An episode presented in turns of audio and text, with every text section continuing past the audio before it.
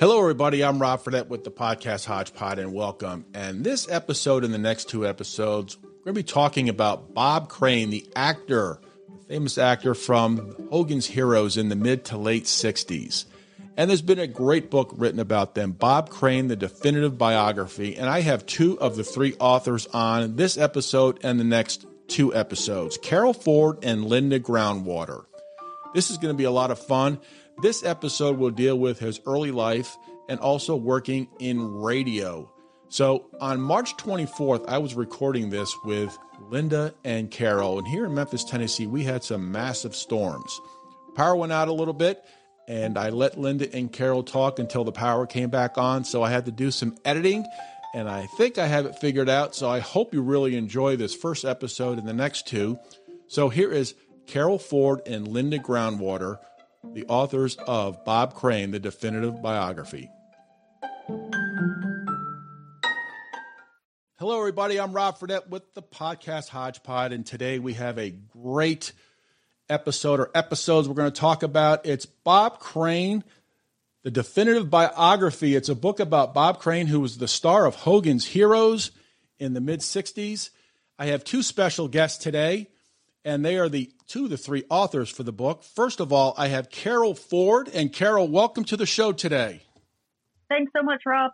Thank you so much. And the other author is Linda Groundwater, and she uh, helped me out last year with a couple of episodes on the Monkees. It's a huge success. And uh, Linda, welcome. Thank you very much for coming back on my podcast. No problem, Rob. You know, I love spending time with you. Yes, thank you very much. Linda and I worked in radio many, many moons ago. So, uh, Bob Crane used to work in radio, so I'm, I'm interested to talk about what happened with this this book. But this book is massive. It's quite a long book. It's uh, over 600 pages, and uh, I enjoyed reading it. First question is about the book. Uh, it took a long time to write, and you had to go through a lot of people to interview. I'll let you tell how many. And uh, the third thing is how many obstacles did you come across? So, oh, you've asked a question and a half there. Um, well, back in 2002, I was watching uh, cable television at my mother-in-law's house, and Hogan's Heroes happened to come on, and I had not seen that show in a long, long time, and realized that I still quite enjoyed watching it. Um, but I remembered that Bob Crane had been killed, and uh, so when I went back to my own house, I looked up what had happened um, because I was a child when he was killed. And I saw the info about his murder, but buried underneath all of that were things about radio, drumming, philanthropy, television, theater. And it really annoyed me that I couldn't see much information about those things. And all I was hearing about was the murder. And the murder was the last, you know, five minutes of his life, but there was almost 50 years of the rest of his life. And I said, well, I got to do something about this because this is annoying me. And as a journalist, I said, time to step up. Um, so I started work on that and reached out before, this is, of course, before Facebook, um, in a Yahoo group and um, I had gone to WICC in Stamford, Connecticut, which was one of uh, one of Bob, uh, Bridgeport, Connecticut, which was one of Bob's um, key career stops, and was getting some information there, and that's where I encountered Dee Young, who's the third author in this book, um, and uh, Bob's cousin Jim, and went on to the Yahoo groups and said, "Does anybody know anything? I'm writing a book." And then along came Carol, uh, who was in the United States, where, of course, I was in Australia at the time. I mean, still am, but at the beginning. and um, I did go back and forth a little on this, but I, I that's a whole different story. Uh, and and um, we just became this force to be reckoned with, didn't we, Carol? I mean, we spoke to over 200 people. And yeah. that's a lot of people. Go on, it, Carol. You pick it, up the rest of it. it. It is a lot of people, and they didn't all come all at once. Oh um, God, no. And, and, you know, the big thing that we encountered, you asked Rob about, you know, were there any challenges uh, with, uh, you know, getting people to open up to us or even talk to us? And you know, in the beginning, yeah, th- there were a whole lot. And, and part of that is there has had been, and there still is, so much in the media about Bob Crane that is just negative. You had the movie that had just come out, uh, Autofocus, which did a whole lot of damage. Linda had a really hard time. Uh, in fact, they wouldn't even hardly let her in the door at KNX out in Hollywood, uh, where Bob had spent, had spent mm-hmm. almost 10 years working in radio at KNX. But also, I mean, even today, if you go to Bob's Wikipedia page, it's not really anything more but a shell of it's not even really a biography. I mean, you're supposed to go to a page like Wikipedia and just have factual things, mm-hmm. which, you know, for what it's worth, it is factual, but it is so slanted and distorted in how it is presented. It doesn't really tell a whole lot about Bob's life. It doesn't really tell a whole lot about Bob's career. Yes, there's a table there that has hit some of his work on there, but certainly not all. And it's been, I mean, you would think that Hogan's Heroes would have maybe a, a, a larger section than it does, but it only has two paragraphs. Most of the Wikipedia article, if you go to it, is about autofocus, the movie, and the murder, and then the scandal that was born from the murder, you know, from the investigation. So when Bob mm-hmm. was murdered, of course, there was all kinds of scandal that came out in the tabloids because of, you know, the, the, what was discovered at the time of his death. His sexual addiction was discovered at the time of his death and in, en mass, in, in mass media. Mm-hmm. And so you have people from his life who were burned right at the outset because they wanted to talk about Bob Crane. The cast of Hogan's Heroes is an example. They had made a pact when Bob had been murdered that they would on different shows and different news outlets and talk about Bob, but only if they could talk about good things that he had done and not about the murder and not how many women he slept with. Uh, acres. And so all, all of this combined you come to 2022 or, or 2002, uh, 2003, when Linda is first putting those feelers out there, and she's getting a couple pieces. The big ones were, of course, Jim Senich, Bob's cousin, his first cousin, and of course, Reverend Ed Beck, mm-hmm. who was counseling Bob at the time. Um, but it really wasn't until we started to convince people, and it took a lot of effort on our part to show them that we were not out to do damage. We were out to find the truth mm-hmm. and tell the truth, whatever the truth would be.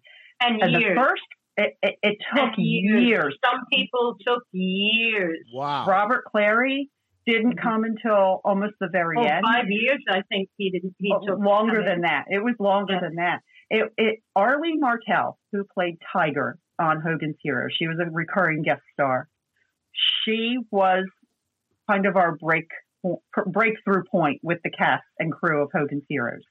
And she was very timid with us at first. She wanted a signed contract. And I remember at four in the morning running over to my, my office to get kind of a sample publisher's uh, you know, agreement mm-hmm. that we would say, okay, we're going to interview you and here's what we're going to do for you. And so we ended up taking this contract, this agreement to be interviewed.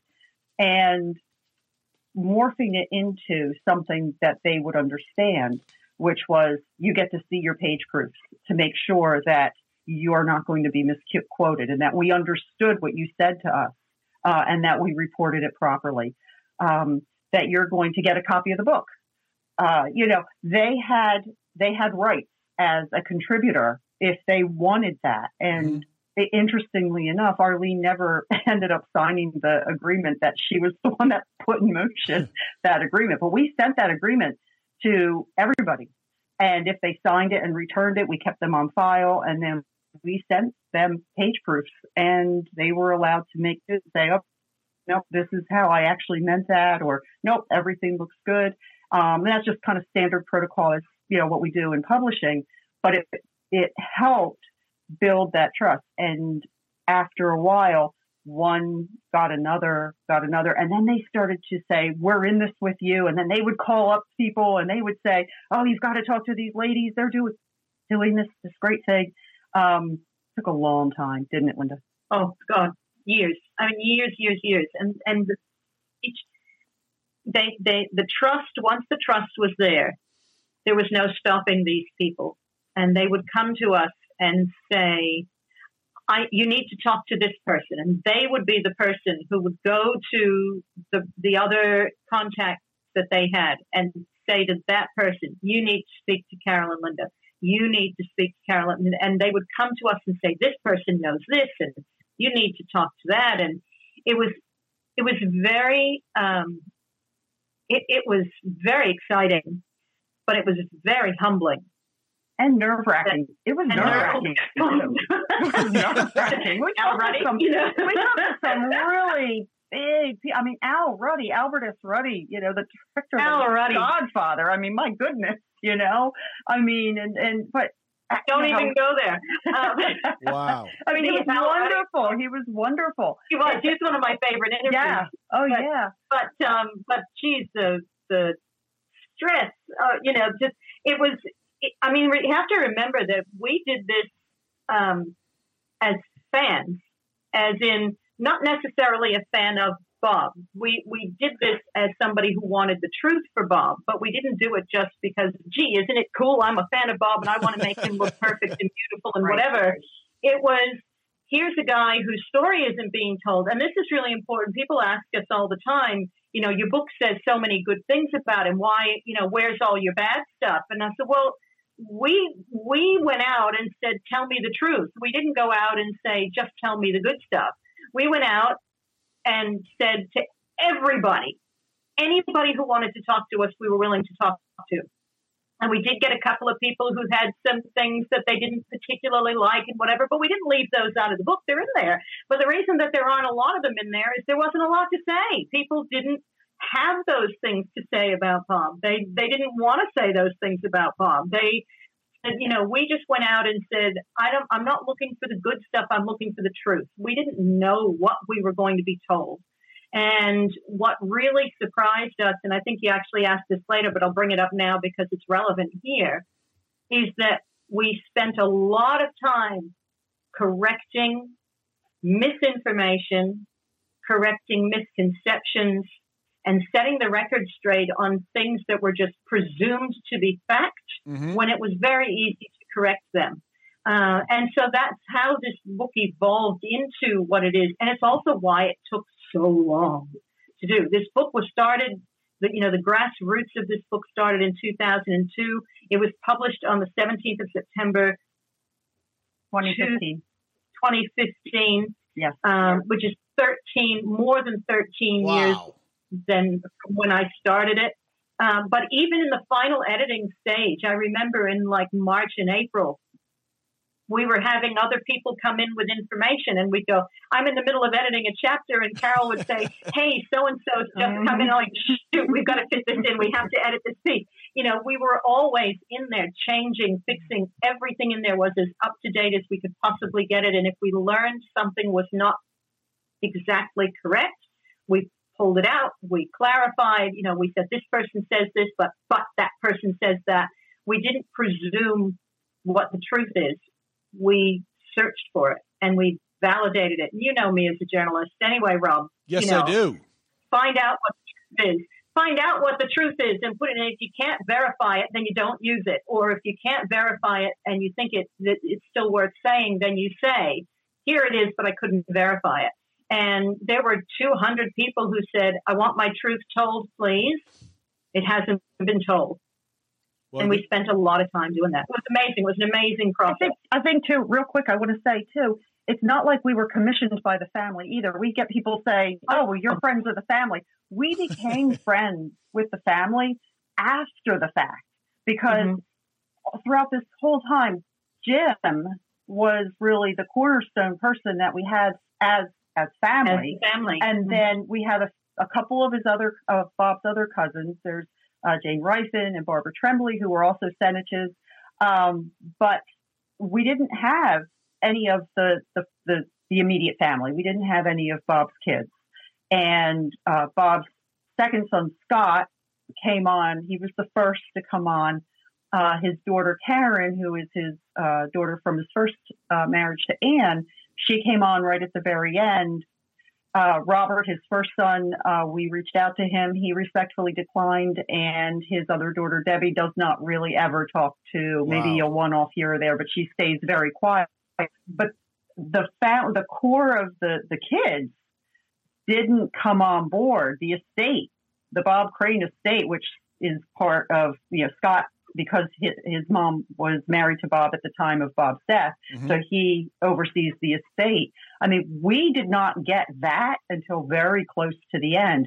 We have it and we are very tied in tightly with both Scott and Karen. Uh, and, but that came at the end. It wasn't like they called us and said, Hey, you know, Bob Crane, we, you know, he's our family and we want. Yeah, you know, no, I didn't get Scotty. Yeah. I didn't get, we didn't get yeah. Scott until I went to LA in 2010. That was when I interviewed Scott, and that was eight years after we yeah. began. And yeah, eight, I mean, and seven years after KNX slammed the door in my face. Yeah, slammed the door I mean, in your face. The family, yeah, slammed the door in my face. Couldn't even get in. Could manage to get in the door at one stage. Couldn't get past the lobby. Uh, they hung up the phone on me. Um, there was security sitting in the car park. It was a story, man. And now, like the people we've spoken to at KNX who worked with Bob, they were lovely. They were lovely, and and and um, to be around. said now. It needs to be said now that the, the station KNX is very much supportive of Bob Crane. The program director is very much um, interested in learning about Bob's career and how he impacted the station. So it's a different uh, feel at KNX, different KNX now than it was when I went. Yeah, and a lot of the KNX. Again, to be fair, the KNX that I went to see was post autofocus, and they wanted nothing. So that, that that movie was so damaging that it put. I mean, the book probably could have been written five years earlier mm-hmm. if autofocus hadn't come out and filled the world with lies that we are still refuting to this day. So you did some networking through Yahoo, and then you had some of the people when they gained your trust, they did your networking, and then they helped you get more of the you know, more people to write for the book. So that must have been when you guys, the ladies, started really getting traction for the book. And uh, like you said, you were having uh, having to do like midstream edits. Is that correct? Oh yeah, yeah, it, yeah. it was, yeah. And and also the other thing too is that there's this whole part of Bob Crane that isn't the celebrity, who isn't the radio guy or, or Colonel Hogan. There's the kid that grew up in Stamford, Connecticut. So we got to know his friends from Stamford and and get to hear what he was like as a kid, and we got to hear what he was like working in radio at at you know the East Coast stations at WLEA and at WICC. Uh, which you know is it predates all of the Bob Crane out on the West Coast, and all of this, you know, because Linda was in Australia. She couldn't very easily do boots on the ground here in the United States. So I was kind of like, I would go up, see Dee, Dee and I would, we would stomp all over Connecticut because Dee's right in Stratford and she had all of the Connecticut people, all the Connecticut radio people. And so Dee and I, we exhausted uh, Bridgeport and, uh, and Stamford as well.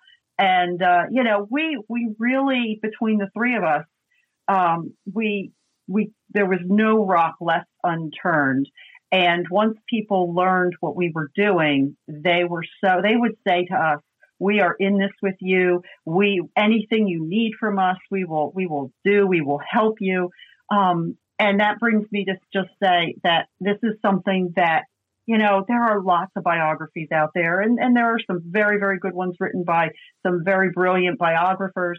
But this seems different this has been a, like Linda said, a force to be reckoned with at the start of, of um, our, our episode here tonight.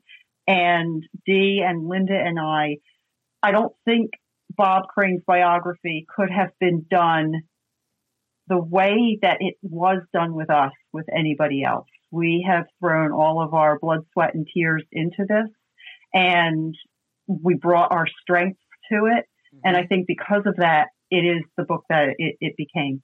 Yeah, uh, 12 years is a considerable amount. And I can tell you, just working with Linda in radio many years ago, Linda is pretty much the most straightforward person I've seen in radio. One of the nicest people in radio that I worked with because there's a lot of jerks that work in radio. But I just wanted oh, to get. I'll put your check in the mail tomorrow. Thank you very much. Yeah.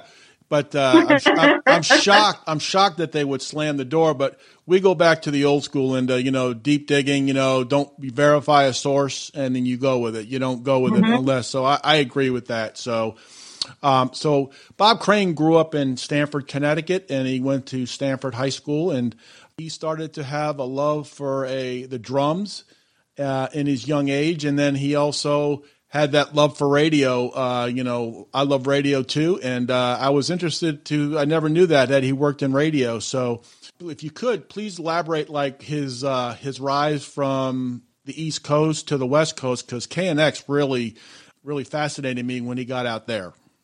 So yeah, so Linda and I'll, I'll we'll bounce back and forth on this because there are there are things that we both like telling about about his radio career. It is brilliant. I mean, when I first started listening to him on the radio through his old Aircheck set, you know, I found you know just through Aircheck collectors, you know, you you do trades and things like that. It's like, wow, he doesn't even sound like he does on Hogan's Heroes. His voice is very fast and it's like, whereas Hogan is, you know, much more, you know, very, you know, calm and oh, this is what we're going to do, man. And, well, that yeah. reminds you that and, yeah, yeah. so we'll get there. We'll get there. Hold that thought. So, so, but in Stamford, Connecticut, when Bob first graduated from high school, he didn't go right into radio. He wanted to. He was a drummer and he loved his drums and he missed, you know, being a part of the big band era because he graduated in 1946. And so the war was over. Big bands were uh, you know, they were kind of fading out. And so he is sending out his recordings to radio stations when he was on his honeymoon with Anne uh, in May of 1949. It, it's in, they honeymooned in the Poconos. And there's a little radio station, WVPO, and it stands for the Voice of the Poconos. And it's in Stroudsburg, which is actually partly where my family, well, it is where my family comes from. I know the little radio station. It's, it's, you know, it's a closet. Um, but he went there. He went there on his honeymoon and and walked in, just did a cold, you know, hey, I'm here. Can can I have a job? You know, and they were like, yeah, no. and so he went back to the hotel, and everybody at the hotel made fun of him, saying, well, you know, they called him the voice of the Poconos for the rest of their honeymoon. Um, he he was very much, you know, looking forward to getting into radio, but he, you know, was not having good luck. So he was working in a jewelry store until finally in about March of 1950, he gets a call from Hornell, New York, WLEA. And I'll let Linda pick this up here because she likes to tell this part. I can see I'm smiling already. I love the story. This story came from um, Bob's, Bob's cousin Jim told us this story, and he said, um, you know, the thing is, Bob's family were quite um, um, on both sides of the, of the aisle here in regards to Bob's radio career because Bob's mother was very much, this is terrific, go for it, do whatever you want, Bobby, it'll be fantastic. And Bob's father was like, you need a steady job, you've been offered a job, you know, you've got a job at a jewelry store, um, you could inherit this store. And Bob wanted to do what Bob wanted to do. So he he got a um, he was going to go to Hornell and he wanted to go to Hornell and he I'm just looking at the story. Couldn't he couldn't afford to bring his family up there? So Bob said, "I'm going to take a I'm going to take a, a ride down there, and I'm going to meet up with the radio people, and I'm going to see what's going on. There's a job on there." And he couldn't. He he, he packed up his car to go to to New York, and his car broke down partway down there. And he said, "I can't miss this interview. I can't miss this interview." So he hitched a ride on the back of a horse and wagon, and a farmer drove him to the radio station. and when Bob got there, you know, uh, Jim said he had, uh, you know, hay sticking out of his suit, and there was probably this slight, distinct smell of manure, and you know, but he walked into that radio station. He said, "How you going? Here I am. I am ready to be on the air." And the station said, "What are you talking about? We need a maintenance man." And to his credit, Bob said, I'll take it. I'll take it. Wow. And within no time, you know, Bob was off sweeping the floor, but then all of a sudden, um, Bob got invited to be on the air very shortly after that. And so that was Bob's first on air, true on air experience. And it was because he was willing to do whatever it took. And he lived at the Y during the week and he'd stick his milk out on the, on the, um, the ledge. on, on the windowsill and he'd heat up soup in a can on the radiator and then he'd play drums, I think, three times a week in a club so that he got, I think, $11 a week or something like that. Some very, which sounds like nothing now, even more than nothing. It wasn't a lot then either. Mm-hmm. Uh, and he'd go home on the weekends to his wife and then he'd come back and he'd work again. He just loved what he did. And eventually, um, Bob became program director at WLEA and it just expanded from there. But a small station like LEA in Hornell is where Bob really learned to do you know, he honed his craft and he started to become the Bob Crane radio announcer personality, as he preferred, that we came, that the world came to know. It was easy for him to do those types of things at and with all due respect, I don't want to say smaller, but they were smaller radio stations. It wasn't like KNX, which was a union station. He would never have been able to walk in the door at KNX and say, I'm going to do this show my way or not at all, uh, without having had all of this extra time behind him. But, and the only way he was able to do that was through working at the non-union stations. And so WLEA was one. WBIS in Bristol, Connecticut was one. And then uh, WLIZ he started at, then they bought out ICC, WICC, and then shifted everybody over to WICC. So it was kind of a hostile takeover. Mm-hmm. Um, WLIZ kind of gets brushed under the carpet. Um, but really he, he was at WLIZ first. Um, and then, and then WICC.